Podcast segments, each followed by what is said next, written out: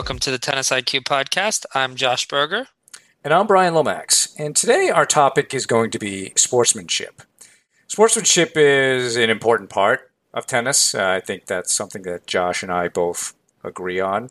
Um, it can be uh, you know difficult at all times to to uh, to maintain that, but it is um, one of the I think um, most important aspects of being a great competitor and a great tennis player, especially since most of the competitions that we play we're not just the player, but we're actually a couple of other roles. We're, all, we're also the coach, and we are also the line judge.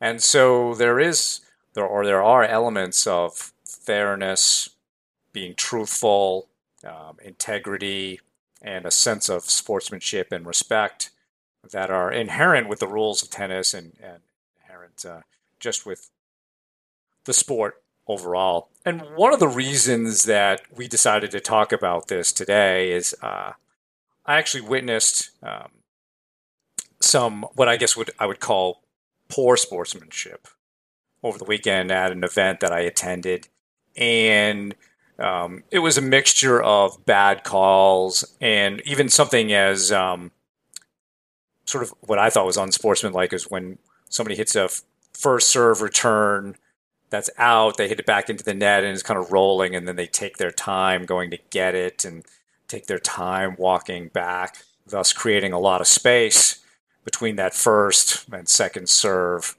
And it just seeing those types of things. Um, of course, we don't know exactly why this player was doing that. There could be a lot of different reasons why players are, um, you know, perhaps a little bit unethical in some of their behavior, or certainly not sporting. Um, but I guess it gets to me that we're not doing a good enough job in the tennis industry, whether that's coaching, I guess mostly coaching. Um, and we'll get into the different sources of sportsmanship and where it gets validated and, and so forth. Um, but I'll, I'll probably point to coaching in the environment a little bit. That this type of behavior is out there and it's prevalent and um, it certainly exists, especially at the higher levels of the sport. And both Josh and I have, have coached at the Division One level for men and women's tennis, and we've seen our share of bad behavior. There are certain, um, you know, there are players, there are programs, etc., that that don't engage in, in, in the best behavior out there. Well, on the other hand, there are many programs that are doing the right thing, and they're emphasizing a lot of this um, great behavior, great character building, and so forth. So I thought today what we could do to at least to begin this this discussion is to talk about what is good sportsmanship. How does one demonstrate it? What are some examples of good sportsmanship in tennis? Um, and so, I guess Josh, I'll I'll kick off the discussion with you. Get your your thoughts on um, what do you think good sportsmanship is? What are some good examples? Perhaps even some stories of things that you've seen in your coaching or playing career. Yeah. Um, so so it's often said that that sport um, sport can be a, really a classroom for teaching teaching a lot of life lessons, a lot of uh, valuable life lessons, and I think sportsmanship is a is a big um, area that uh, where these life lessons can take place and be taught, um, whether that be how you interact with your peers or the people that you're competing against, whether that be how you interact with um, opposing coaches or opposing fans or umpires, line judges. Um, and we see this at the college level, as, as you mentioned, Brian. We, we see this at, at the junior level or, um, you know, U, USTA adult level. Um, and we see this at the pro level. Um, we see examples of exemplary sportsmanship um, of players who maybe at times will concede a point um, where maybe they um, have earned that point and for whatever reason uh, maybe it's based on a line call or maybe it's based on a circumstance in the match they, they give up that point. Um, so we see examples of exemplary sportsmanship and, th- and then we see um, you know really poor examples of players who um, behave in ways that I think we can objectively say is um, you know is, is, bad sportsmanship. Um, and I, th- I, think some examples of this, um, and Brian, you touched on a couple of these things were our bad line calls. Um, and you know, especially if it's done in a malicious way and you know, an intentional bad line call is really what we're referring to. Mistakes do, of course, happen. Um, but these this can also be other things. This can be Brian. You mentioned the player who intentionally slowly walks to pick up the ball before the, the player's second serve to take a long period of time or maybe tying your shoes um, right before somebody you know goes to serve or you know doing intentional stall tactics i actually had a situation in one of my junior matches that i'm not particularly proud of i may have mentioned this in, in a uh, previous episode but i had a situation where i was playing a, a player in a junior tournament and he he would say, "Come on," or "Let's go" after every point that he won. Uh, I think I did did tell this, but I think it's worth. This is sounding uh, familiar. Sharing again, yes, yes. Um, and you know, he, with him saying that after every point, it got under my skin, and I responded as a whatever age I was, fourteen or fifteen year old, might with doing it with with uh, with repeating that same behavior myself but trying to double his volume level every time. So this this really um, turned into just a, a, a, huge shouting match between the two of us, where he'd win a point and he'd scream "Come on!" and I'd win a point and I'd do the same. And um, needless to say, the the people on the surrounding courts were couldn't have been more annoyed at us. And uh, I think you know, fortunately, I don't think it totally destroyed my reputation. But I think uh, that's an example of maybe um, that, and you know, the some of these stall tactics are examples of things that aren't necessarily outside of the rules. Um, however, I think we can agree upon that we can agree that these are, are behaviors that aren't that are you know aren't best served um, for a sporting environment for the, the type of sporting environment that we want to um, create and that we want to promote. Um, and it's really the type of behavior that um, is, you know, it's it's disrespectful. It, it can be degrading. Um, uh, it can be disrespectful to the opponent, and I would I would say also to yourself. You're not treating yourself with respect by acting in in such a way. So those are those are a couple of examples. Um, but yeah, I've I've have also witnessed um, throughout my my playing coaching career have witnessed countless examples of of all sorts of poor sportsmanship um, with examples of one player, you know, intentionally cheating or two players intentionally cheating, um, or, you know, situations in college tennis where one person's behavior impacted um, another player on the team, um, or even the the whole team itself, uh, or you know the, the entire team. So um, there's there I think there's countless examples of, unfortunately, of, of poor sportsmanship. Um, but I think it's also important to emphasize that um, as coaches, as sports psychology professionals, um, we have an obligation, we have an opportunity to teach a lot of really important lessons that tennis players can carry with them beyond the court um, through talking about some of these sportsmanship related topics. And I guess I'll also point out some positive examples of sportsmanship. And I can think of two, um, probably within the last maybe five or six years. One being Jack Sock, who was playing Lleyton Hewitt. And he made, I made the suggestion to Lleyton Hewitt that he should um, challenge a particular call. And it ended up being in, in, in Hewitt's favor. Um, and so that, that was actually uh, something very honest. Shows a lot of integrity there on on Jack Sock's part to to do something like that. And then um, a few years ago, Rafael Nadal was playing uh, Tim Smyczek at the uh, Australian Open, and Nadal was trying to close out the match in the fifth, and somebody yelled out uh, during his first serve, and he uh, missed his first serve and there's really nothing at that point that the umpire can do.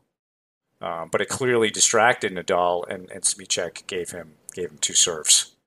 And uh, again, just looking at the situation, yes, he could have benefited from that. Same with uh, Jack Sock, could have benefited from you know that situation, but they both had a sense of what the right thing to do was, and they both acted on it.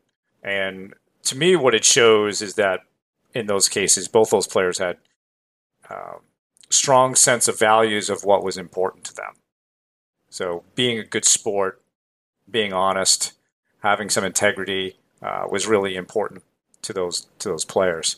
So, um, while unfortunately we probably do see more of the the negative stuff, we we also, if we look for it, we can find a lot of those those positive aspects. And so I think it's um, you know making fair line calls is good sportsmanship. It's I guess the one that I see the most, Josh, is like a ball comes onto your court from another court, and perhaps there's an unreasonable delay. And very often, like what you'll see in college tennis is no sense at all of giving the opponent a first serve. When in reality, you probably should, especially with, with some of the delays that, that go on. So that I think that, you know, having a sense of what's a what's a easily gotten over delay versus something that's a little bit beyond what's reasonable between a first and a second serve. Um, that's something I think just in general. You mentioned it earlier, Josh. Having respect for the opponent, but having respect for yourself, having respect for the sport. This is we've often called it, you know, a game of honor, or you know, this is not necessarily the most inclusive term, but it has often been called a gentleman's game it's really a game, I think, of honor. Um, and because we are all line judges at in the majority of cases when we're playing, we need to bring that. Um, and one of our guests uh, on a recent episode, Angelo Rossetti, has actually experimented with something on on sportsmanship, and it'd be interesting to get your take on this uh, because I did try it a little bit. And his experiment was to call your own shots on the other side of the net. Um, so if you hit a serve, you think it's out, you call it out. Uh, if you hit, think you hit a shot, you know, wide or long or so forth, um, call it out. And I did try this. Now I found that the baseline calls on the other side were hard to to call. That's that that particular line was nearly impossible. Now, it could have been that my friend was hooking me, right? So, because uh, I thought a whole bunch of shots were in that he was calling out. But uh, certainly on the sidelines, um, I'd even say with serves, I was able to tell which ones were were long, better, more so than than the baseline. Uh, and so I thought that was just an interesting drill to try out. Um, now, certainly, the better you are, it could be harder to do with a, a rapid, you know, rapid pace of shot. But I thought that was an interesting way of uh, highlighting sportsmanship and, and how important it is and, and so forth. And of course, most people, they may know this rule, although I see very few engaging with it. But let's say you and I are playing, Josh, and um, I hit a shot. You're not quite sure about it you can ask me for my opinion. And I'm supposed to tell the truth. I didn't know that. That I did not know. Yeah. Um, and that's happened actually in a few of my matches. And uh, I remember one time we were playing um, Friendship Cup, New England versus Quebec. And uh, I was playing number one for the, I think maybe the 45s team. And it was a big moment in the second set. I had lost the first in a tiebreaker, and I hit this volley cross court. Looked, you know, on first glance, it looked like it it hit the line, and my opponent. It was on clay, so my opponent comes over. He, he had initially called it in, but he's looking at the spot, and he calls me over, and he basically lets me make the call. And I'm like, uh, it looked out. So I called it out. And uh, now, also, the spirit of that event is friendship and and fairness and all, and and so perhaps in in light of that, it made it easier to do that. But I also think at the end of the day, when we go out there to play, I personally want to feel proud of how I behaved, how I conducted myself, and that has a lot to do with with line calls and being a good sport. That doesn't mean I don't make mistakes. I do, you know, especially because I you don't see it on the podcast, but I wear glasses most of the time, and sometimes you do miss calls, and we all we all do that. Um, but I, you know, I, I, try not to do any of that maliciously. Um, if I do miss calls, it's just because I missed it, not because I tried to. Um, so I think there are a number of ways that we can demonstrate more sportsmanship. But let's face it, the sport does also have some moral or ethical dilemmas that can occur, um, depending on your level. Winning can seem more important in the moment than character or sportsmanship. Um, so let maybe let's talk about a few of the ethical dilemmas that could come up, Josh. Um, you know, during a match. So when I bring that term up, is does anything come to mind for you that like you've seen or have experienced yourself? Um, I think there's an I think there's a number of them. Um, one one thing I would add, um, just going back to what you were saying, um, is w- when when you were talking about calling your own calls and how certain like the baseline can be a, little bit more challenging. Um, I remember actually at a USPTA conference um, right around three, four years ago when I was out in Northern California. Um, I remember this, and this was interesting. Um, they they gathered all of the all the participants behind one of the baselines, and the um, I think he said for everyone to, to turn the other the other direction, and he placed some balls. Um, a couple of them on the line, a couple of them just inside the line, a couple of them just beyond the line. And he asked, All right, which of these are in and which of these are out? From you know 78 plus feet away probably 80 plus feet away from where we were standing. And it, it was tough. Most of us got it wrong. So i think another important point is that you know if this is a gentleman's game or a um, you know if, if this is um, again a game where we are trying to act in, in the best possible behavior i think we do generally want to be i think we do want to be giving our opponents the benefit of the doubt. Are there situations where maybe our opponents haven't earned the benefit of the doubt? Sure. If there's if there's been blatant cheating then then sure then maybe that hasn't been earned. But i i think i've i've seen situations where um, a player makes a, a maybe one questionable call or maybe they don't and the remainder of the match the other player is asking are you sure was that in? Are you are you sure? And sometimes the the calls aren't even that that close. So I think an, another piece of this is um, to try to act in that best possible way. You know, giving a player the benefit of the doubt, understanding that yes, there might be mistakes, um, but most of the time our opponents aren't out there to cheat us. Most of the time. Um, so I, I, think that's that's an, an important point as well. Um, but to back back to your original question, Brian about some some ethical dilemmas. Um, yeah, I mean, there are the situations where maybe a ball is, you know, you're not sure, um, where uh, you're at the baseline and the ball goes by you, and you're you're not sure if it was in or out, and maybe you you think it was out, but you're not positive. Where again, the rule is that you're supposed to be sure when calling the ball out. Um, so that's certainly an ethical dilemma.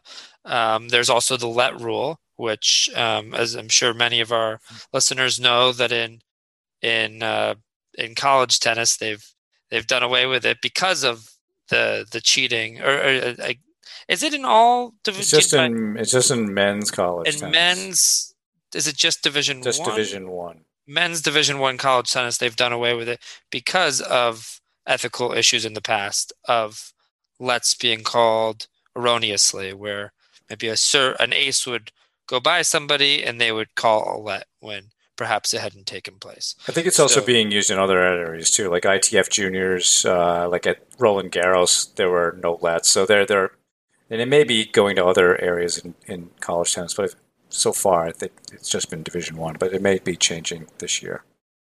Gotcha, gotcha. So that that that would be another example of um, certain ethical dilemmas where um, you know, maybe maybe somebody misses a serve return, and then they they say let afterwards when it when it didn't actually take place. Um, so I think uh, you know you you mentioned that um, you know tennis is unique in requiring players to not only be the player, not only be their own coach out there most of the time, um, but also to be the umpire or the line judge, which is a which is a challenging situation that perhaps as as coaches um, we don't we don't adequately train our players for for for those those you know three um, three simultaneous roles that that you're um, that, that you're faced with. Um, so yeah, I mean, it's I, I, think I think anytime you're in a match, there will be close calls. Um, there will be questionable moments where um, you have a decision to make, and um, I think without having some of these conversations between a coach and a player, maybe between a sports psych- psychology practitioner and uh, an athlete, or or sometimes it's it's the parents, right? Maybe the parents, maybe you know, I think part of um, good sports parenting is, is having some of these discussions as well about sportsmanship that you know there are and I, I know we'll talk more about this is that winning isn't everything. If if it's all about winning if if that's the end all be all then what's going to happen? Then people will cut corners. Um, if it's all about doing you know having the highest gpa and that's all that's the only thing that matters then what's going to happen? Cheating may take place. People will cut corners. So understanding that it's not all about that end result it's also about you know who is the, the type of person that you're trying to become here? Who are you trying to be on a day in day out basis um, that will impact the type of decisions that are made and the type of sportsmanship that is conducted when that player is on court. And when people engage in cheating, whether, like you said, it's in tennis or maybe academics, have you really achieved what you set out to achieve? Or as you said, you, are cutting corners. Um, are you really the competitor that you purport to be? You can't. You can't take. Uh, you can't do it straight up. You have to rely on something else. Now, some people would say, "Well, hey, that's part of the game." and you know there are certain cultures that may teach that. Um, but then that that's not really the sport of tennis. The sport of tennis is supposed to be played um, in an honorable way, and I think how one goes about it is important. How you follow your own process and get there, and don't cut corners. And I think actually it takes a lot of mental toughness to be honest and fair and win that way.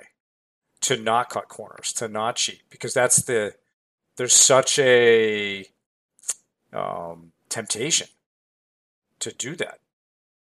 The result is right there. You could maybe do something to, to take it rather than going the hard path and really truly earning it the right way. Um, and I think when I think of ethical dilemmas, one of the ones that I think comes to mind the most is you feel like you've just been cheated what do you do? Yep. Do you do you cheat back? Do you get a line judge? Do you whatever, right? But there is a temptation, of course, to take whether it's the next point or one soon thereafter. And I've heard coaches say that. I've heard players say that. Now, to be fair, I've heard fewer and fewer coaches say that over the years, and almost none more recently. But I probably 15 years ago, that would have been a very common means of handling that situation. Would be just take a point back, and it shows the other player that he or she shouldn't cheat because there are consequences for it. Uh, but to me, the problem is with that is you're cheating you're a cheater too. Just because you think someone else started it does not absolve you of acting unethically. Uh, and so, therefore, as long as you're willing to be branded a cheater, then I, I suppose that that approach is okay. Taking it back. Um, But most people would not say that about themselves. Well, they'll say, "Oh, you know, he or she she made a bad call." And the fact is, you, you cheated too. And you, how do you know they made a bad call? You really don't know for sure. Just like you were saying, Josh, we're very far away from a lot of these lines, and, and we could have made a mistake about that. Uh, so to me, that's the big ethical dilemma, and I think it's really important that players are taught how to respond correctly to that. So I know that is something that it comes up a lot with the players that I work with is how do you handle the the player who is supposedly cheating or the player who's even some of those other things that you said before about behavior loud commands the questioning of you. And i think it's good to be thinking about these things and having more programmed responses so that when they do happen, and they will happen, these are sadly more common than we would like, especially, um, you know, and where most of us are playing is where we don't have chair umpires. So you're going to be faced with these situations, probably not on a daily basis, but it'll come up for sure. Wherever you're playing, there's gonna these things will happen at some point. So the better that, uh, or a better formulated plan that you have in your mind, how you want to respond to that, then you'll be able to move on from it. Because what happens when players feel like they're being cheated or something unethical is going on, it becomes a distraction. Your mind constantly wanders back to that point in the last game where you feel like you got hooked or you got cheated. And now you're not able to put your focus into what you need to do in order to play well. And in essence, for some players who are cheating, there I think there are many reasons why players may cheat. Some um, may just be doing it as a tactic to distract their opponent, um, such as what I saw this weekend. And and when you get upset about that stuff, you actually play right into their hands. That's you just did exactly what they wanted you to do. They wanted to distract you, they distracted you. You just validated that what they did works. Um, and so the more that you can work on this with your coach or a sports psych professional and make sure you're coming up with a good plan for how to handle all of these situations that could come up. Sort of a um, you know planned responses to this. I like to call this like my mindset plan so I know how to, you know, what kind of mindset I want to bring to that. What do I really want to focus on in that situation? What can I control in that situation? Um, what are my options? Many players don't even know their options. And I'm sure you've heard that, Josh. As players begin to go into tournaments, they may not be aware of uh, that they should approach a tournament director with concerns yep. um, about that and, and, and, and make sure that that person can step in somehow or get. Uh, another responsible person to watch the match and be a line judge. Um, so I think those are kind of some important pieces is understanding what what are the different situations we should be prepared for, um, what are the ethical dilemmas that we may be faced with, and the more that we know about that stuff, the more that we can plan out how we want to behave and also make it consistent with our own personal core values and consistent with how we would want to act and and in such a way that we're still proud of ourselves regardless of the result at the end. Yeah. Yeah, I, th- I think those are all great points. I think as it relates to understanding the rules, I mean, I think back to college tennis and I think back to times where I was on the sidelines of a match and there would be a, a ball that maybe I had a better angle of, I could see better from my vantage point, and I would tell I would tell the player ask the official because um, college tennis rules state that you know the the umpire is not just calling balls in or out. The player has to verbally appeal to the umpire. So um, for athletes to understand those rules, and as you said, understand your options right? The more that you can understand that and to, to create a plan for those types of situations, the better. Um, I also think that um, you mentioned that you know this can can lead to um, understandably i would say um, can lead to you know an outburst or emotional reaction um, but i also think that to a certain extent um, it can be used as an excuse um, sure. where maybe a player maybe there was a bad call or multiple bad calls over the course of a match and a player decided to use that as their their excuse where okay this happened i'm tanking from this point forward. And when asked about it they're going to say oh well i was cheated and you know that you know that that's why i lost the match. But in reality you, you know what is within your control there? Your response is within your control right?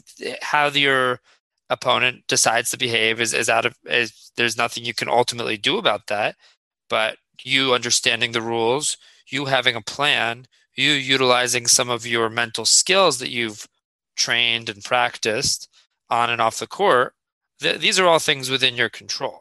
Uh, maybe even on, on that index card that, that you have often mentioned brian maybe something on there about cheating where you know if they if they decide to cheat me then that's you know that's on them. I'm not going to let it get to me or something like that. And we've talked about the type of mindset that you want to have and i think you know trying to have that that warrior mindset or that samurai mindset or what however you want to think of it um, and just to be um, you know to to try to to not let any of it get to you to, to view it all as a test to view it all as an opportunity to understand that hey there will be these moments where this is going to happen but how am i going to handle it and th- that's ultimately what it comes down to ultimately you know you're when you look back at it years later you're not going to be you're not going to remember um, necessarily each of the results, but you'll remember how you handled each of these situations. Did you sink down to their level and decide to cheat them back? Um, and again, as you mentioned, Brian, that also makes you a cheater. That doesn't just because they may have started it, that doesn't somehow give you give you you know a free pass to to cheat them back. Um, did you sink to their level, or did you do everything within your power, within your control, to handle it in the best possible way? So I think you know when working with athletes um, for any athletes listening trying to think about their own your own response and doing everything within your control while understanding and being real, realistic that there might be a situation where this could cost you a really important point could cost you a set could cost you a match or um, you know or your team a match um, and that doesn't feel good you feel you you might feel robbed. You might feel like something has been taken away from you. Um, but I think, in my opinion, going through these types of situations helps you to understand that things aren't always fair, but that you know again that that way that we respond our response is what is always within our control and that that's ultimately over the long run what's going to make the biggest impact for um, the person we want to be, the competitor we want to be, our reputation, um, all of these important factors.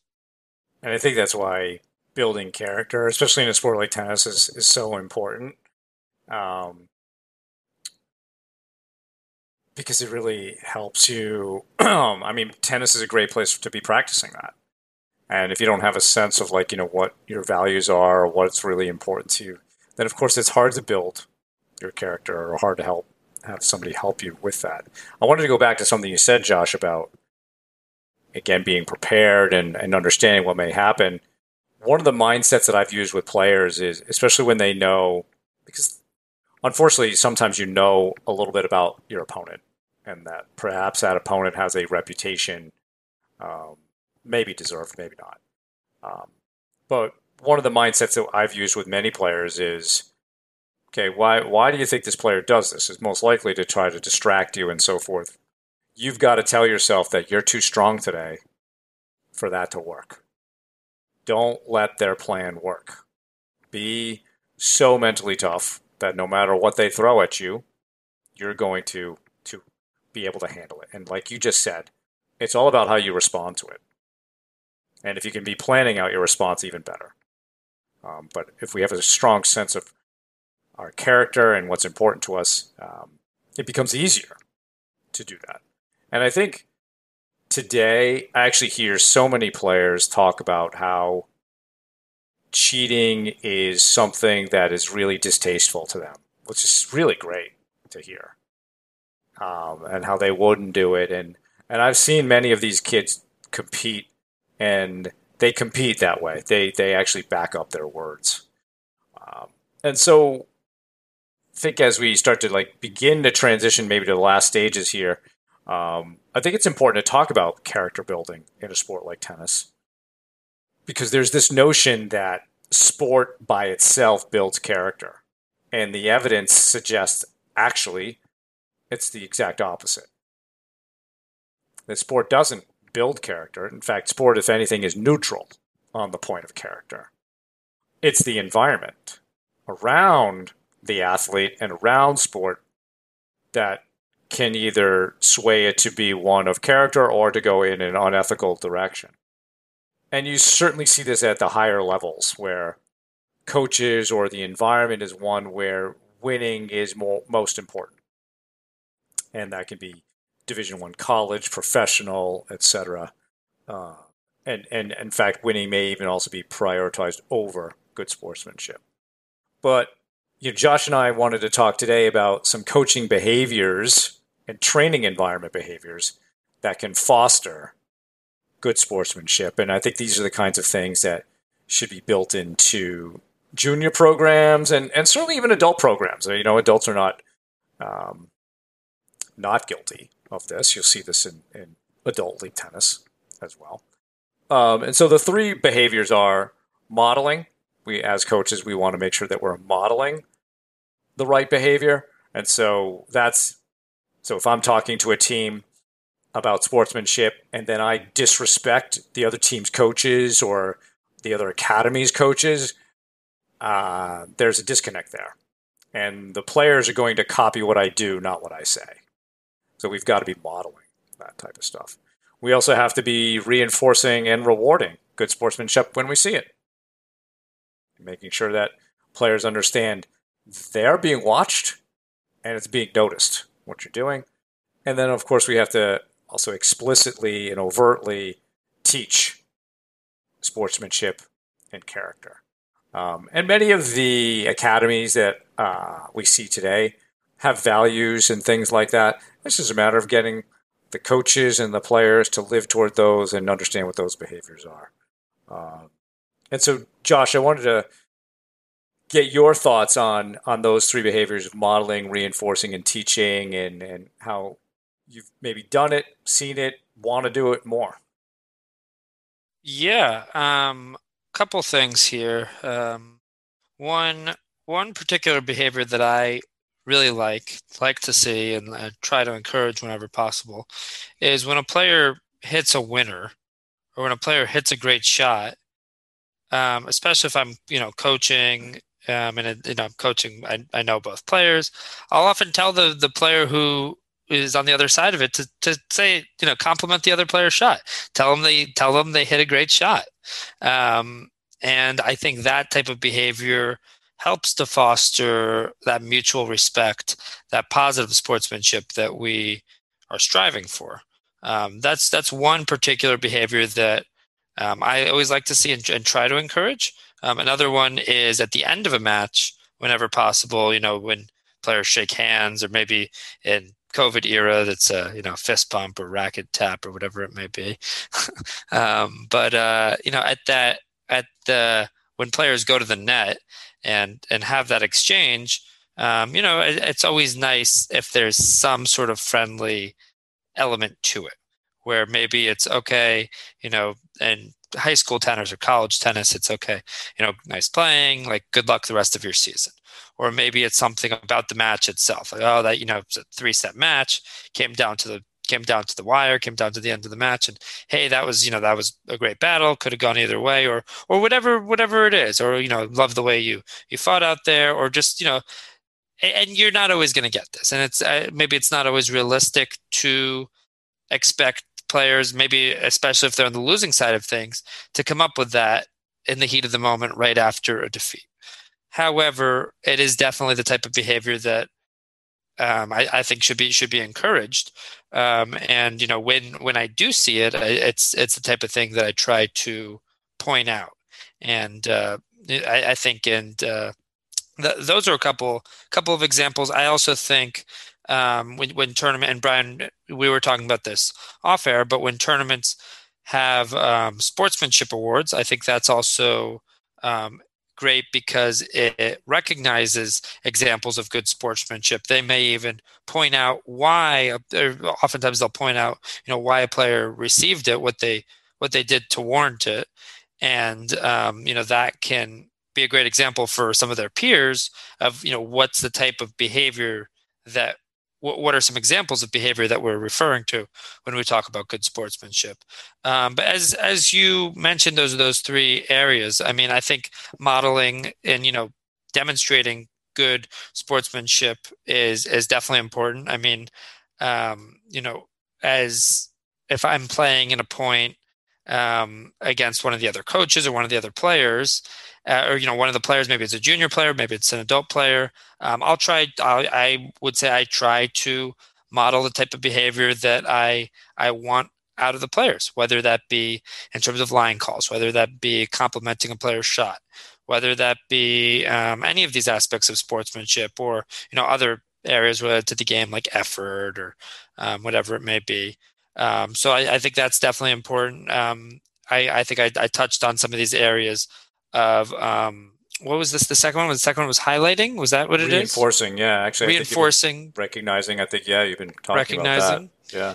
Um, so yeah, that that was definitely a, a, big one. And then I think um, that third piece of um, blatantly, you know, specifically teaching um, sportsmanship. I, th- I, think this is something I've done um, to some extent um, with with college teams as as well as more so, you know, maybe at the one-on-one level with players that I've worked with, but um, definitely something I could do more of, and definitely something I think that most coaches could do more of in terms of maybe structuring practices um, where where we talk about some of these elements of sportsmanship, um, or you know having workshops or presentations where certain behaviors or certain certain um, situations are highlighted and you talk through some of these situations with players. Okay how would you respond to this situation? Okay what might be a more positive or negative way to respond here? Um, and then you maybe have a discussion with players about some situations where they've maybe handled things in a in a more positive or negative way situations where they've seen their peers responding, you know, in, in better or worse ways, or or professional athletes. Um, so I think there's that in that particular area, both within myself and and I would say within coaches, there's there's more work to be done where maybe um, it's pointed out, you know, sportsmanship is pointed out as it occurs, but more could be done to point it out proactively and understand that these situations are inevitable to occur. So we might as well get ahead of ahead of them. And I think on this, the character development angle or piece of things, USTA player development has seven specific character skills, character traits that they're trying to promote within players. Um, we could possibly show that in our, our show notes. Um, but I know I've worked some of the camps and where there's always a theme of one of those character skills that comes up, and we and we talk about those types of things. And in fact, I think one of them actually had to do with sportsmanship a few years ago. We we did what you just said. We gave out certain scenarios about how how to handle it, and had small groups come up with responses and and then share that that type of thing. And I think that is, in a way, we're explicitly teaching um, how to respond to these things. Um, from a modeling perspective, I think as a college coach, what I'd like to see is coaches shaking hands with the opposing player and saying some nice things as well. Um, again, your players are going to see you do that kind of thing. I think that that's that's important. Uh, so there, yeah, there. Are, I think these behaviors are something coaches and even parents can keep in mind, or leaders of teams. A team captain could do this and act in that way. In fact, I know I was part of a USTA league, uh, mixed mixed doubles league, and um, we did something like that as a team. We we congratulated the team that beat us and was going to go on to, to nationals. And all of a sudden, USTA New England gave us like a sportsmanship award on the spot just for how our team handled that. Um, and so I think that, you know, a couple things. We, we did the right thing, but then we are also recognized for it, and that just reinforces that whole thing. Uh, the danger, of course, is getting into environments where winning is is uh, prioritized over over all these things. Um, and the research shows that at, at a higher level, more winning is, is is deemed as important and more important than your character. Um, hopefully, that is something that that begins to to change over time. Um, but this is a, a, a topic that's I don't know. It's become more important to me, Josh. I guess as I've gotten older, um, and it's part of like what I actually enjoy about the sport is that honorable interaction between players.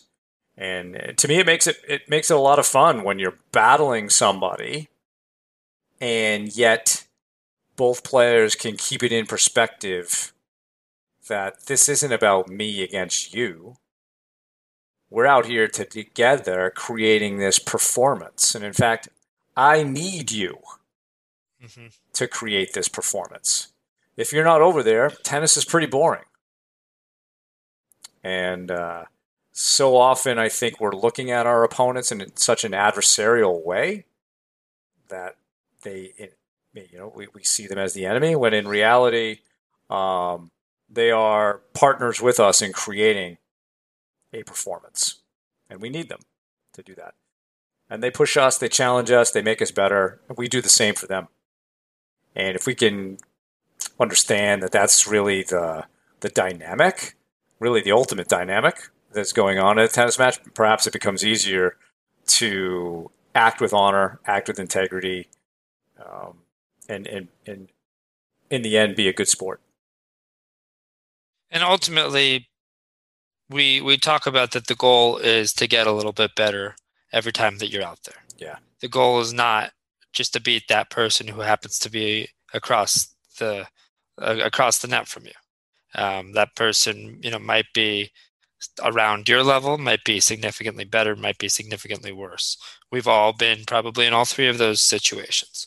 Um, the the goal is to be a little bit better every day. So I think keeping that perspective as well can, can help players from cutting corners and from maybe crossing that line into the, into the unethical behavior because I think when players get tunnel vision and think that this one match is the end all be all um, it, it can be easy to to to feel like you have to cut corners to feel like cutting corners is the way to, to be is the way that is going to lead you to that result that you want. But i think having that long-term perspective that this is just this is another match everything is practice right? We've talked a lot about that particular perspective and that every time i'm out here i want to get a little bit better. There's something to be learned here. Maybe one day what's to be learned is something related to my strategy about you know finding my opponent's weaknesses. And another day it's something related to sportsmanship and that way that we want to be acting day in day out where brian you talked about this this common ethical dilemma of a player cheats you and then how do you respond? And maybe in the past you haven't responded in the way that you want to where you look back at it and you have certain regrets. But are you able to get a little bit better next time you're out there and make a different decision? I think is an example of of being a little bit better of getting 1% better of becoming closer to that person and athlete and tennis player that you aspire to be. Josh, I think that's a great way to wrap up. I was I, I enjoyed that conversation thoroughly. Um, so that's our show for today. Thank you all for listening. For more on today's show, please check out the show notes. If you have any feedback or questions for me and Josh, please email us at tennisiqpodcast at gmail.com. You can also use the Twitter hashtag tennisiq. Additionally, please subscribe to the show on your podcast platform of choice, including YouTube, so you can be notified of new episodes. You can also check out our Instagram page. Thanks again, and we will speak to you soon in our next episode.